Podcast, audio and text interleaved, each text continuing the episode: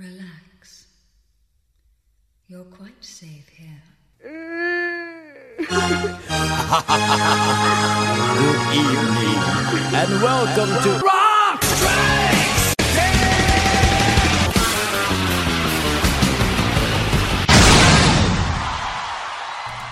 Welcome to Rock Strikes 10, the show guaranteed to always give you 10 songs, no more, no less. My name is Joey. I want to thank everybody for tuning into the show here today, whether you're doing it at cnjradio.com or you're subscribed and leaving a star rating and review on iTunes and never missing one single episode. Thank you, especially everybody who does that. All right, it is now time for part three of our five part 1997 retrospect or retrospective, if you will. I'm not sure what the proper English on that is, but regardless, if you've been tuning in all week so far to this Mega 5 parter, I really appreciate it. This is part two of the top 30 albums of 2017, the Rock Strikes 10 master list here. So let's just kick things off. Number 20, and just as a disclaimer, you know, 20 seems low still for a top 30 countdown, but I got to say, on the Rock and Rank scoring system, None of these albums rank lower than 83 points. They range from 83 to 90 points for the albums that are positioned between 20 and 11 here. So, yes, all good stuff in my opinion. Nothing wrong with any of these records for the most part, but it's, it's a pretty decent year, so even number 20 is a damn fine record. Proof positive here.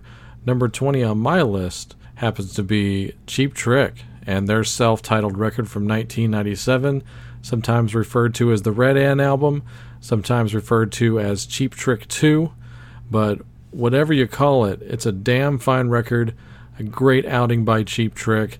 And I believe this to be the relaunch of Cheap Trick, uh, their massive comeback, especially from a creative standpoint. And they've been putting out pretty damn stellar records ever since this album here. So 20 years in their modern era and getting the job done pretty much every time. Love me some Cheap Trick, of course, and love the self titled album from 1997. So, what better way to kick off part two than with the boys from Rockford, Illinois? And the song I'm going to play here to represent the self titled Cheap Trick album from 1997 and to come in at number 20 on our top 30 albums of 1997. This is Hard to Tell.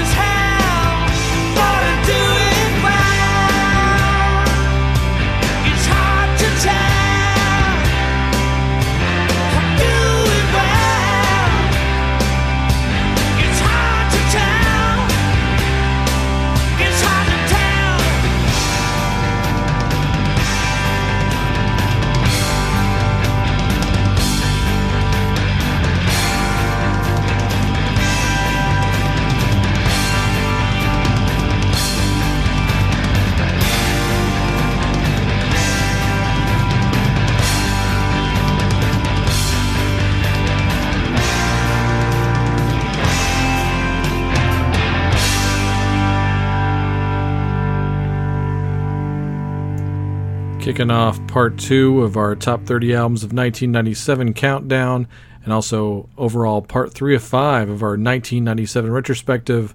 That was the great Cheap Trick with Hard to Tell from their self titled album from 1997. I, everything here on this list I have a physical copy of for sure. I legit purchased all of these albums and proof positive I even have the Cheap Trick with the bonus single on it, the Steve Albini produced A and B side here that also includes the move cover of Brontosaurus. Great stuff there. So if you could still find a physical of this, make sure you track down the one that has the bonus disc on it. Awesome, awesome stuff. Speaking of awesome stuff, coming in at number 19 here, and I'm almost positive it's the sole representative, much to a lot of my friends' chagrin, of uh, Matador Records whether that's a good or bad thing on our countdown here. But and I think this is one of those import signings for sure. But a band that I got into recently over the last decade or so, I, I did not have this record at the time, and I have it now. So this is one of those oddballs. There is a handful of these on the countdown for uh, albums that I didn't make the journey through with in the year it was released but I love it now, so it definitely deserves to be part of the countdown. It's not that album's fault, it's definitely my fault as to why I didn't purchase it beforehand. Just didn't catch on my radar, but man, freaking Guitar Wolf, there's probably not a more rock and roll band that ever existed than these guys. Loud, abrasive, in your face, loud as shit. Did I mention loud? Yes, okay. So they put out an album in 1997 called Planet of the Wolves and I'm gonna I, I could play almost anything off of here and your ears will bleed but I figured I'd play this which is the title track to a movie that they starred in which you gotta go track down by any means necessary. One of the great rock films of all time. So here is Guitar Wolf representing the Planet of the Wolves album with Wild Zero. Turn it up. Actually you don't have to. They're gonna do it for you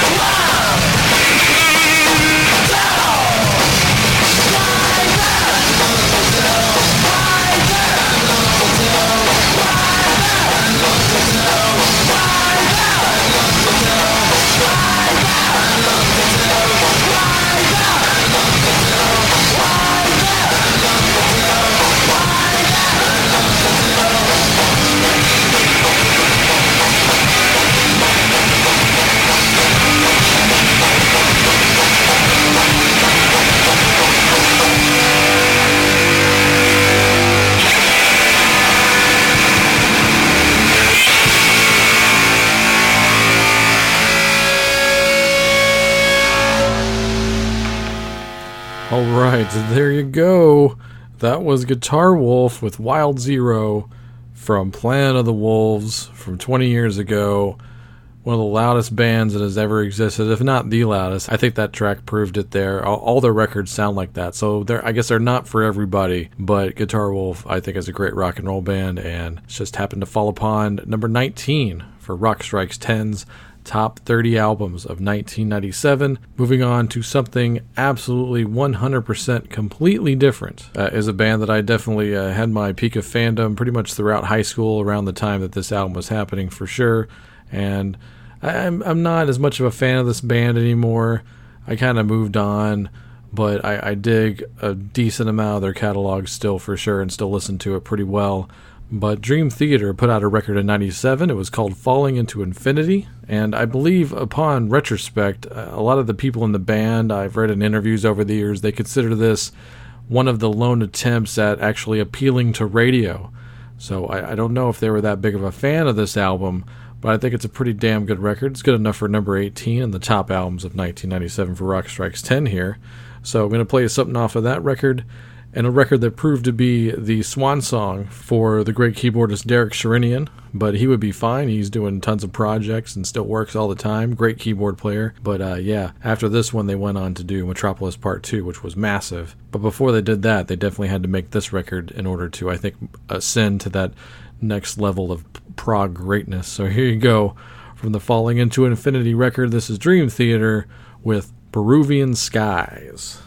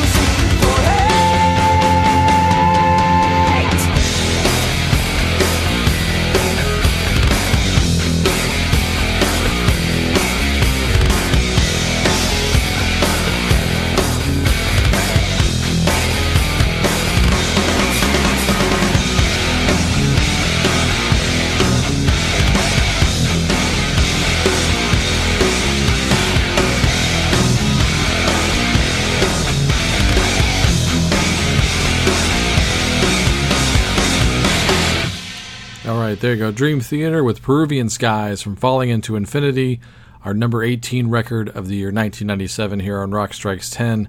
The number 17 record, this was an album that actually wasn't really thought of as a project for 1997 when it was recorded. I think the original intention of this album really was to come out in about 1995, if not early 1996, but it got delayed massively, bootlegged heavily. You probably know where I'm going with this, but after the Kiss reunion of 1996 and massive uh, renewed interest on an overall basis for the band, not just delegated to the hardcore fans anymore, but there was a lot of interest in the Carnival of Souls album, which was recorded prior to the Kiss reunion. So it's the Revenge lineup Gene Simmons, Paul Stanley, Bruce Kulick, and Eric Singer. And this was basically uh, what we have heard over the years in interviews and, and books and things such as that is that this was uh, a lot of Gene's idea, supposedly, and in an attempt to appeal to the, the modern rock alternative grunge culture. They put out this record, Carnival of Souls and it definitely divides the Kiss Army for sure. It's one of those polarizing Kiss albums, and there's not a lot of middle ground on this album. You either love it or you hate it, kind of like The Elder in that respect. It was The Elder of the 90s for Kiss, and I'm sure when they were recording, it would be very unbeknownst to them that this would be one of those records that would divide the fan base. Me, where I stand on it, I definitely like it more than I hate it. There, you know, maybe I'm one of those weird ones that actually has a middle ground for this album, but like I said, I like more of it than I don't. It's definitely, you know, around the, you know, 80 to 85% good for me. So uh, when it came out, I loved it. So it's fallen off a little bit over the last 20 years, but I still listen to it every now and then. And over here on Rock Strikes 10 this year, if you missed it, went back and reviewed every Studio Kiss album and ranked them in my personal preference. And Nolan did as well. So if you didn't hear those shows, go back on the feed there and check that out. So I, I don't actually remember where I ranked this in the overall Kiss catalog, but for the year 1997, I believe it to be the 17th best record of the year. And to represent this Kiss album called Carnival of Souls, the final sessions Track three on the record, still my favorite on the whole album for sure. This is Master and Slave.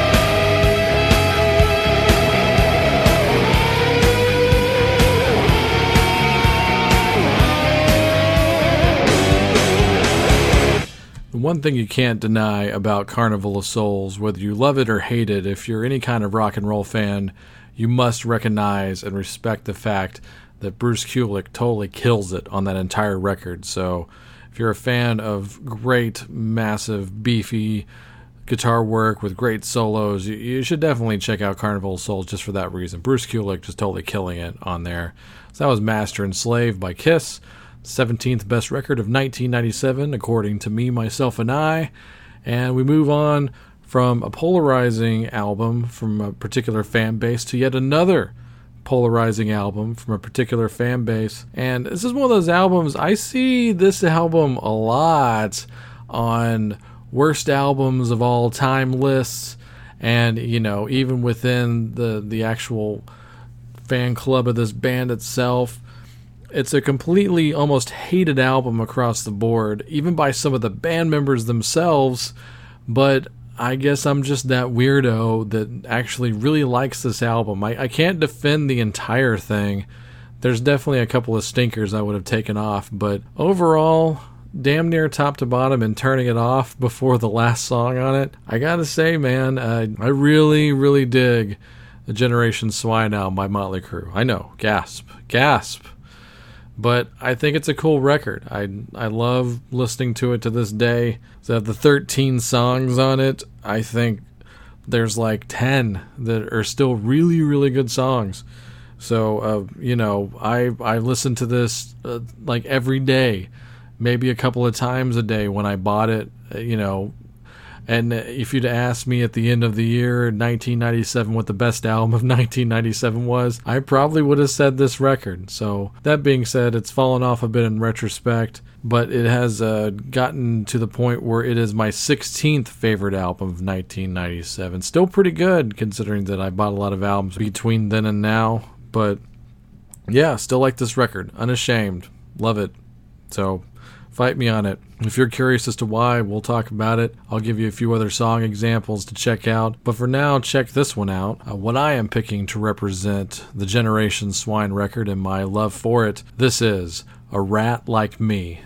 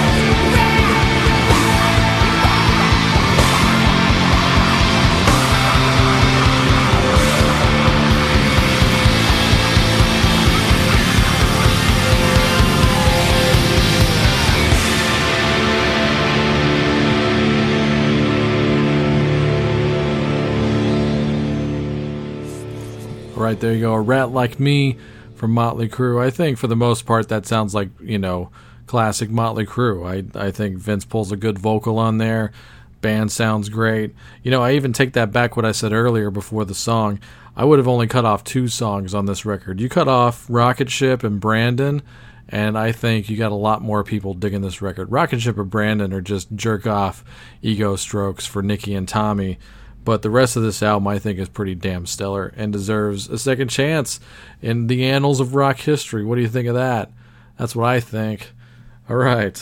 If I haven't completely alienated my entire listenership here, we're moving on to number 15 of the top albums list of 1997. I'm enjoying this countdown. I enjoy a good countdown. Let me know what you think out there. This was a band, this was their rookie year, their debut album. I saw them live actually before the album came out. I mean, it was just about to come out. I saw him play this tiny stage outside the Starplex, basically where the beer tents are and all that stuff, because it was uh, under the guise of a festival. And I want to say it was called the Roar Festival or the Roar Tour, because this thing actually toured, but it just did terribly. Like, I don't think I've been to a, a lesser attended show in a big place ever than that show. I, I got free tickets uh, because, uh, yeah, I went with Chris and we had gone to this other festival out at the Texas Motor Speedway. They just opened the Speedway this this year in '97, and we got all got free tickets to go to this rock fest they were putting on this one day event. Bunch of mostly bad,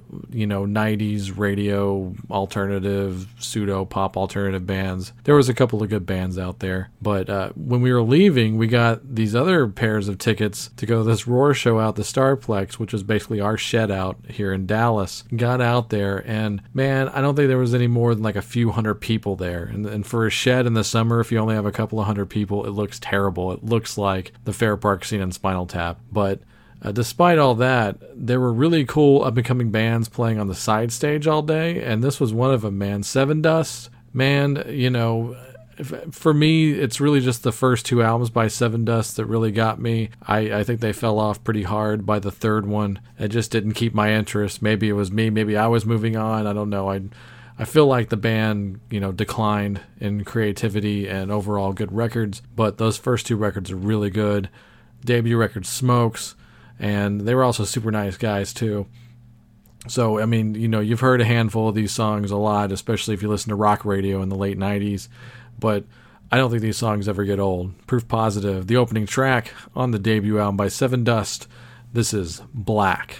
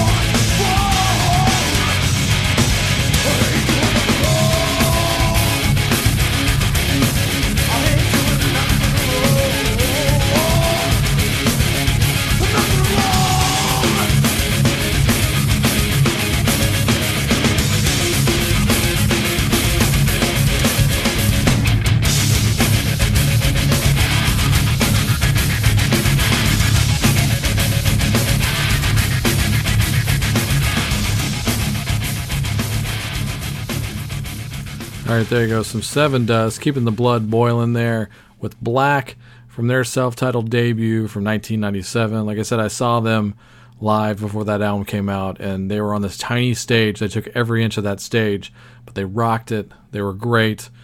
Speaking of stuff I still love, this band never fell off for me. I followed their entire career uh, to date, and for this entire decade here in the 2010s, they have not been active at all, which is a shame because uh, they put out this first release here in 1997, and I think they only got better as a band. It's it's really sad they're not around anymore. But the Donnas, day one fan of the Donnas, and wish they were still flying the flag.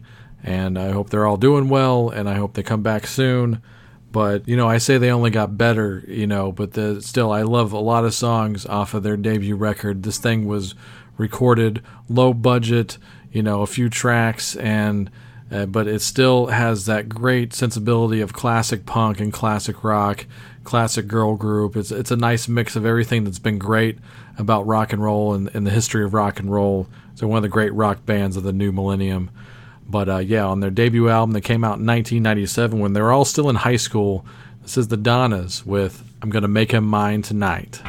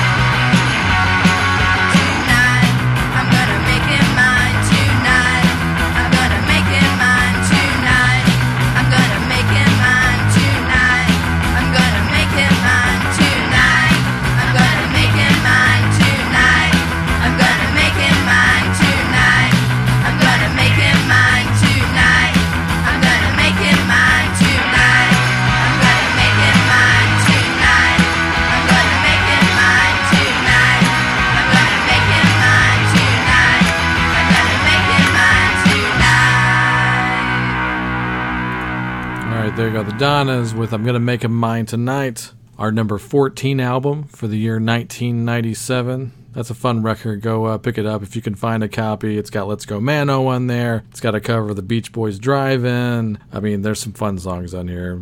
Gonna Be Your Girl. Super fun, super fun. If you don't like the Donnas, you don't like fun. All right, from low budget, a super duper attitude, girl power music to well, super professionally produced raw girl power stuff here. Moving on to the album that Veruca Salt put out in 1997. This album, Eight Arms to Hold You, big rock sound, big Bob Rock production, and, you know, Louisa Nina up front. If you ever see this album out and about, Eight Arms to Hold You, pick it up. It's it's a awesome killer rock and roll album. I could just pick any song off this, which I'm pretty much going to. Throwing a dart and landing on this one. This is Don't Make Me Prove It. Zero, one, two, you.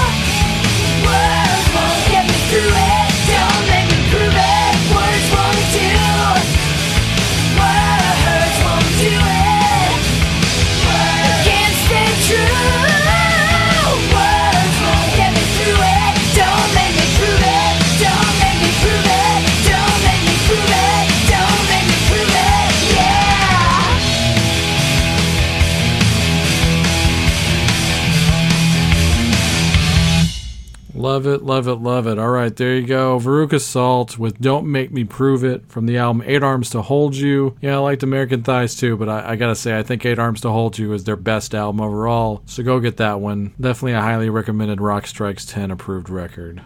All right. And, uh, you know, if you're a longtime friend of the show, this won't surprise you, but maybe if the, you're new to the show or newish, this may surprise you a little bit. This is also another PlayStation classic, by the way, referencing part one. And for the record, Generation Swine and Sevendust were also PlayStation classics on this particular part of this top 30 countdown. But number 12, and uh, honestly, I thought I liked this album enough to where I thought it was going to be in the top 10 just didn't happen that way. A couple of newbies that I wasn't familiar with at the time actually made it into the top 10, but this thing, very strong record, might be this band's best overall record if I had to really think about it long and hard. It might be, maybe maybe second best, but Green Day, Rock and Roll Hall of Famers Green Day put out Nimrod in 1997. Now, this album, kind of like when I talked about Aerosmith Nine Lives on the first part of this countdown, you know, the song Pink on there, that song was so huge and it was so everywhere that I felt like it hurt the album overall. For anybody that might be into, you know, the heavier side of the band, the more vintage era of the band that, that wanted to hear them just rock out. Uh, same goes for Green Day. I feel like it, as good as the song Good Riddance Time Of Your Life is as a whole, you know, I, I can't deny that it's not a good song because it's definitely a well written song. But it definitely, I think, uh, put a different kind of stigma on the Nimrod album. Which is a shame because there's a bunch of really great high energy rock songs that you, you you come to know from a band like Green Day that were delivering the goods really early on in their career and hitting a lot of good sweet spots and they were just you know a great power trio. They don't get credit enough you know especially when they were just a bare bones power trio. You'll hear a lot of examples on Nimrod when it comes to things like that. So it was actually hard for me to pick a song to represent this one and I'm talking about how cool this album is and how many heavy tracks it has on there. But I'm actually going to play a different kind of song from them and, and not Good Riddance because that's just a you know straight up acoustic ballad with strings. But there was another ballad on this record that uh, you know is kind of proven to be one of my all-time favorite songs like ever. I think this song is brilliant. When i heard this song originally it made me think of like classic kinks like you know it, this could have been one of the better british invasion songs of all time. It's just a great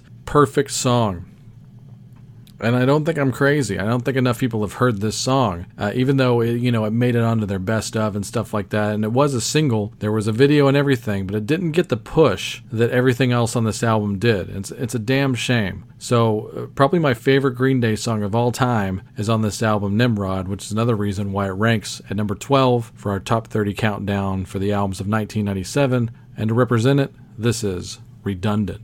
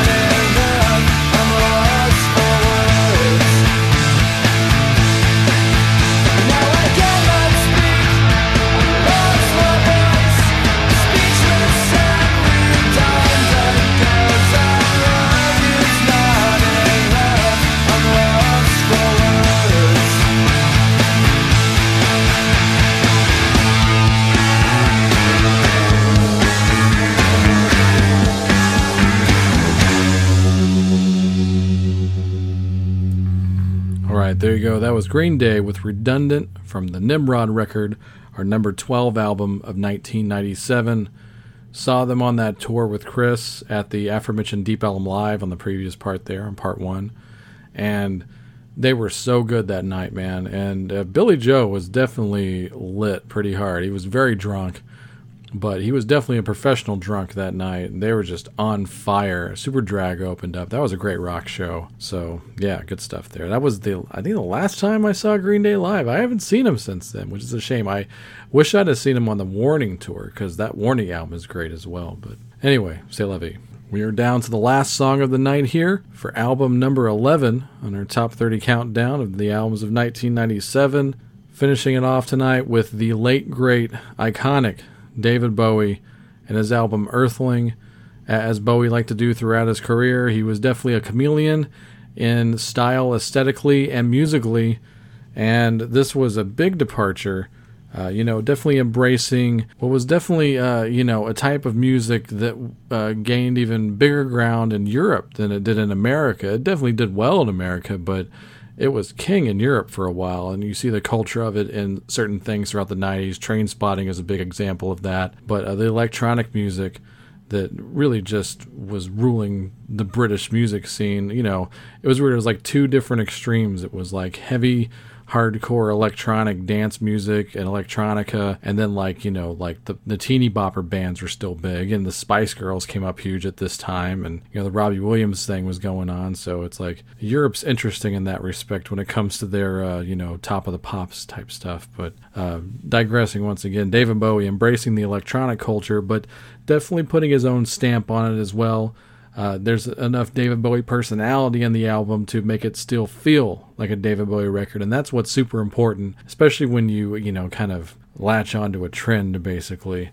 And with the addition of Reeves Gabrels on uh, guitar there, lead guitar, his guitar sound and the, the, the effects that he was going for on Earthling, you know, even when it came down to just television appearances, people were catching up with Bowie. But Reeves definitely gave Bowie a new sound in addition to the electronic stuff. I mean, he was he had that crazy Parker Fly guitar making all these crazy, you know, almost like DJ scratch noises with it and high pitched notes. And people were pretty blown away by that when they saw Reeves play with Bowie. At least I was, especially. So it, it added a new element to the already new sound for David Bowie. But I still really dig the Earthling album. And, you know, it's it's doesn't have a terribly timeless sound to it, but I like more songs on it than I don't, and the album definitely ranked high enough on the Rock and Rank system to garner notice to get into the upper echelon of the albums countdown for sure. And I, I know I played this song to represent it during the Bowie specials last year, but I gotta play it again. This song is so damn good and a great closer. You really can't go anywhere after this one for the night. So from Earthling and the great David Bowie,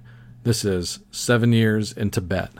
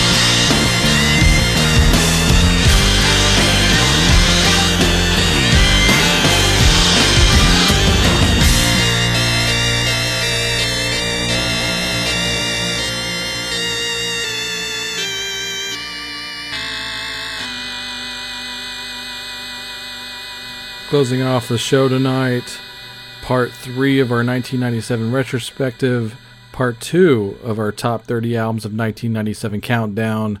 Coming in at number 11, Earthling by David Bowie and the song Seven Years in Tibet. Great stuff there. That song would easily make it on the top 10 songs of the year for me. That's for sure. But I hope you enjoyed that. I hope you've enjoyed this episode. And if you can believe it, in my opinion, it's only going to get better. Part 5 of our retrospective is going to be the top 10 albums of the year 1997.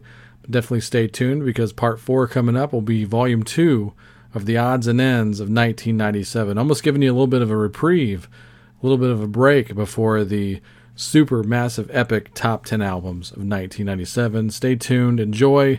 I hope you're enjoying this whole week, five days of shows, five days in a row kind of thing. It's a lot of fun for me. But stick around, cnjradio.com, home of every episode of Rock Strikes 10. In case you're new to the show, go down the rabbit hole and, uh, you know, let me know what you think. Also, while you're on cnjradio.com, stick around for the Synaptic Empire podcast featuring Randy Brown, a true alternative. Also, check out The Last Theater on the Left, hosted by Chris, my, my brother, my partner here on cnjradio.com. He hosts the show. We just did one this last Christmas here on the original Black Christmas movie, one of my favorite movies of all time. So go check out that episode as well. And our 13 parter on the Friday the 13th franchise. That's a good one as well. Go check that out. Stick around for the Wrestling House Show. Show's coming soon. I've been hyping it, and it's going to happen. Stay tuned. We're merely days away from the relaunch of Wrestling House Show. CNJRadio.com. Big things doing out here. All things rock culture on CNJRadio.com. Last but not least, before we get out of here, I want to thank Pete, the great Pete LaRussa, and his boys in Space Beard here for the awesome outro that we play on every episode. Go to facebook.com slash spacebeardband for more information and tell them that Rock Strikes 10 sent you. All right, we'll see you tomorrow on part four with the odds and ends part two of 1997. We'll see you then. Have fun.